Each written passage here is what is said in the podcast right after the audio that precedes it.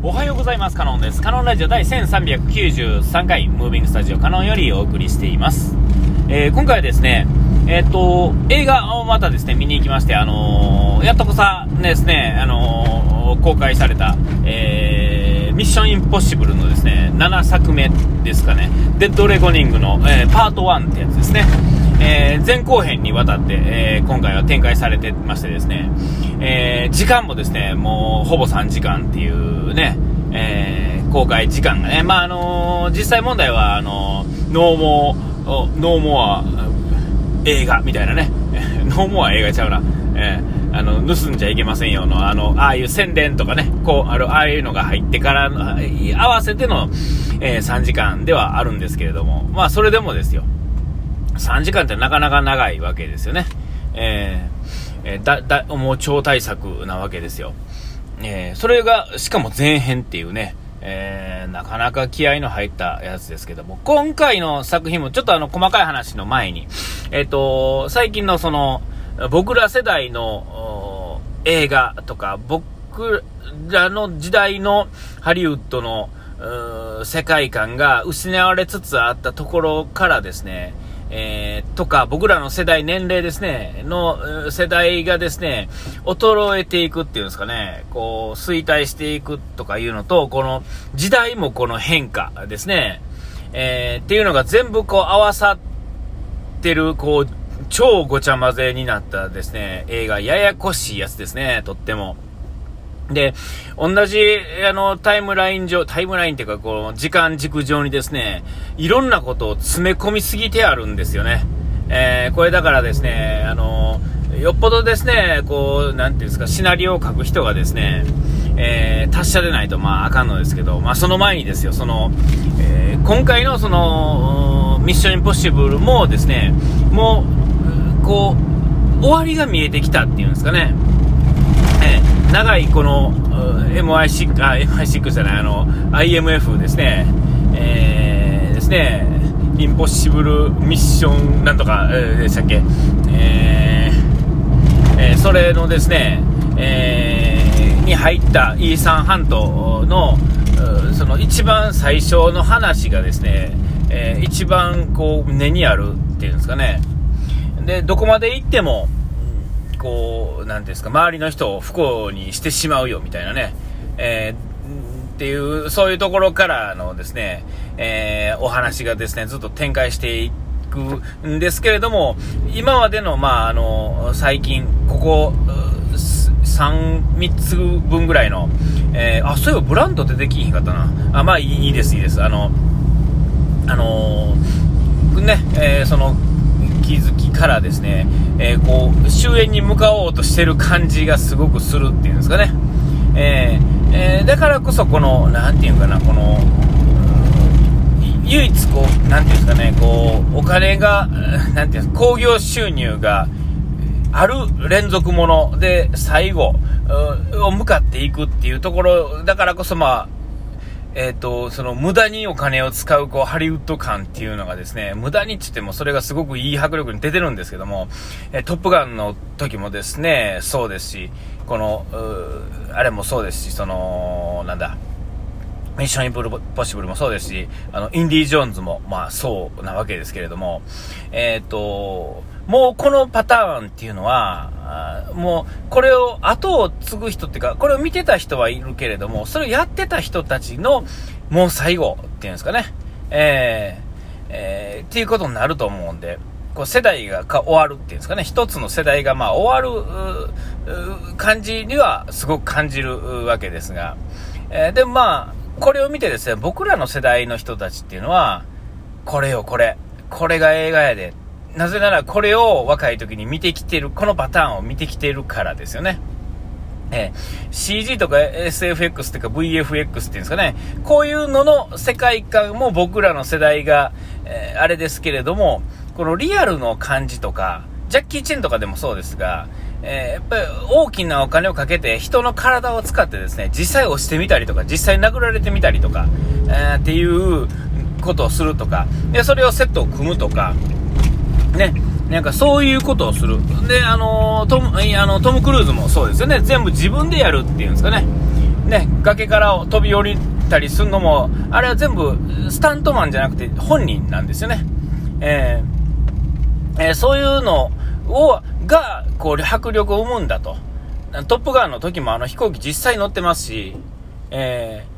ー、あそこでなんかこう、と、車がひっくり返ったりとかしてたりとか、ああいうのも、基本的にはあの、あの映像のまんまではないですが、でも実際にそういう映像を撮って、えー、実際そこに載ってて、その映像をそのまま使ってる、っていうんですかね。だから、トム・クルーズの顔がくしゃくしゃなってたりとかですね、して、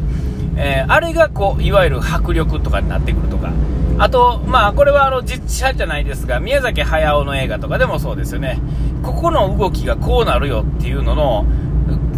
どうでもええと一見思うようなことにこだわることによって、あれはいい動きをするわけですね。宮崎駿の映画っていうのは。えーえー、そこに、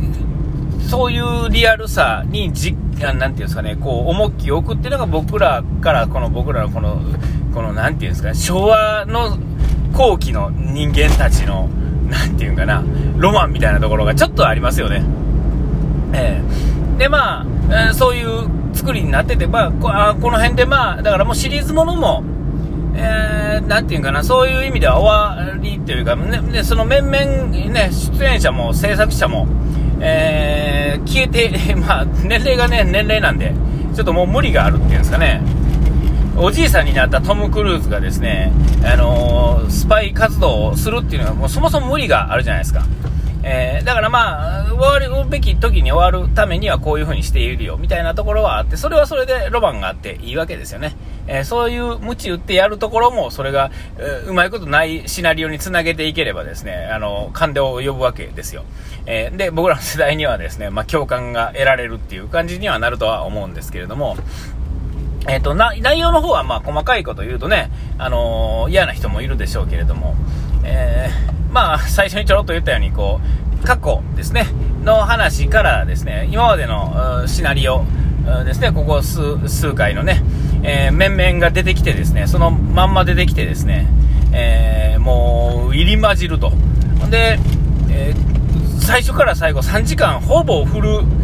アクションシーンみたいなね、ところがあるんですけれども、それでもですね、えー、なんていうんですか、こう、解説をせんでもですね、あのややこしく入り混じった、なんですか、誰が敵で誰が味方かわからんみたいな。えー、が、その、3つ4つじゃなくてですね、もうなんかな、6つ7つですね、重なり合ってる感じっていうんですかね。あ、これ、誰や、誰これ？みたいな。えどうなってんのこれ？みたいな。あれ敵やったんちゃうの？みたいな。味方え？何これ？みたいな。しかもこれパート1ですから、何も謎が明かされてない、明かされていく部分っていうんですかね。えー、っていうのもありつつですね、まださっぱりわからないっちゃある感じであるんですけども、ほんま一番最初の最初だけですね、えー、ちょっとこう、ついていけへん感すごかったんですが、途中からですね、その、アクションシーンっていうか、もうほんま必要最低限のこう、シーンと、えー、なんていうんですか、こう、セリフだけでですね、こう、内容がある程度分かってくる感じがするっていうんですかね。久々にこう、なんていうんですかね、難しく、ややこしいのに分かりやすい感じがする映画っていうんですかね。あの、バックトゥーザフューチャーのこう、2あたりの時に、はよくできてるなぁと。これってこう、ややこしく説明することってなんぼでもできんのに、ややこしいのをすごく簡単に説明してくれてる感っていうんですかえー、それがすごくいい感じだったんですが、今回のミッションインポッシブルもその感じっていうのがあって、だから、わからんくて見てても、まあ、十分面白いっていうんですかね。えー、で、まあ、できればですね、今までの流れをある程度知ってる方が、より面白いっていうかですね、まずミッションインポッシブルだからこそのギミックっていうんですかね、えー、例えばあの、バイクでこう飛び降りるシーンってあるじゃないですか。あのシーンっていうのは、この、ミッションインポッシブルあるあるですよね。えー、ベンジーがですね、えー、通信でこうですね、解説して、あの、あっち行け、こっち行けっていう時にですね、よくあるパターンでですね、え、ここ、ここを行くのか、ここを東か、ここを北か、おい、待て、ここ崖やぞと。おお、そうかそうか、分かった分かった、ごめんごめん。とかいう感じでですね、あの、やりとりとかですね、は知ってる方が、あの、ちょっとしたことですが、あの、すごく面白いっていうんですかね、あ、また来たか、これみたいなね。えー、あ、そこにこれが繋がっていくんか。でも、ここに、あのシーンがそのシーンにつながるとはさすがに思わんっていうかね、えー、いやまあすごい話ですよ、えー、ね、なんかいろいろすごかったんですが、まあちょっとあの久々にこう、なんていうんですかね、いやほんまにこう何回も言いますが、最初、ほんまちょっと眠たかったんですよね、まあ、9時から12時っていうね、夜中のね、24時、えー、までの、えー、レイトショーで見てますから、えー、昼間ちょっとがっつりね、いろんな、いろんなことしてたから、ちょっと眠たかったんですけども、最初、うわ、やばい、やばい、やばい、やばい寝寝てまうやん、寝てまうとか思ったけど、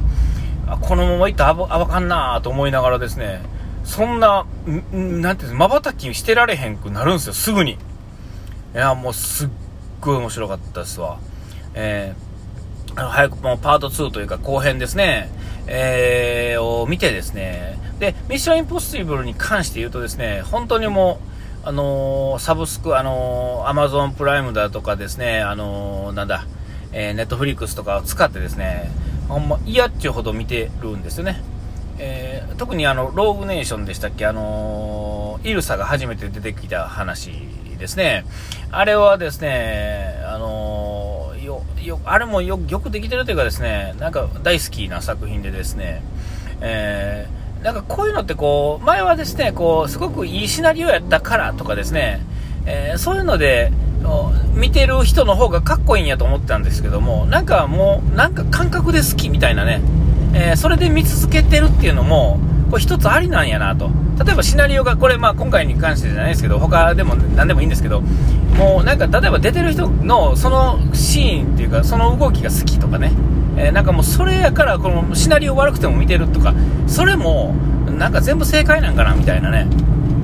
まあ、とにかくです今回のやつはですね、ほんまもう寝てられへん、瞬きしてられへんぐらいの、もう超、超展開で面白かったので、ぜひ見てください。お時間来ました。ここまでのガカノンでした。うがいて洗い忘れずに。ピース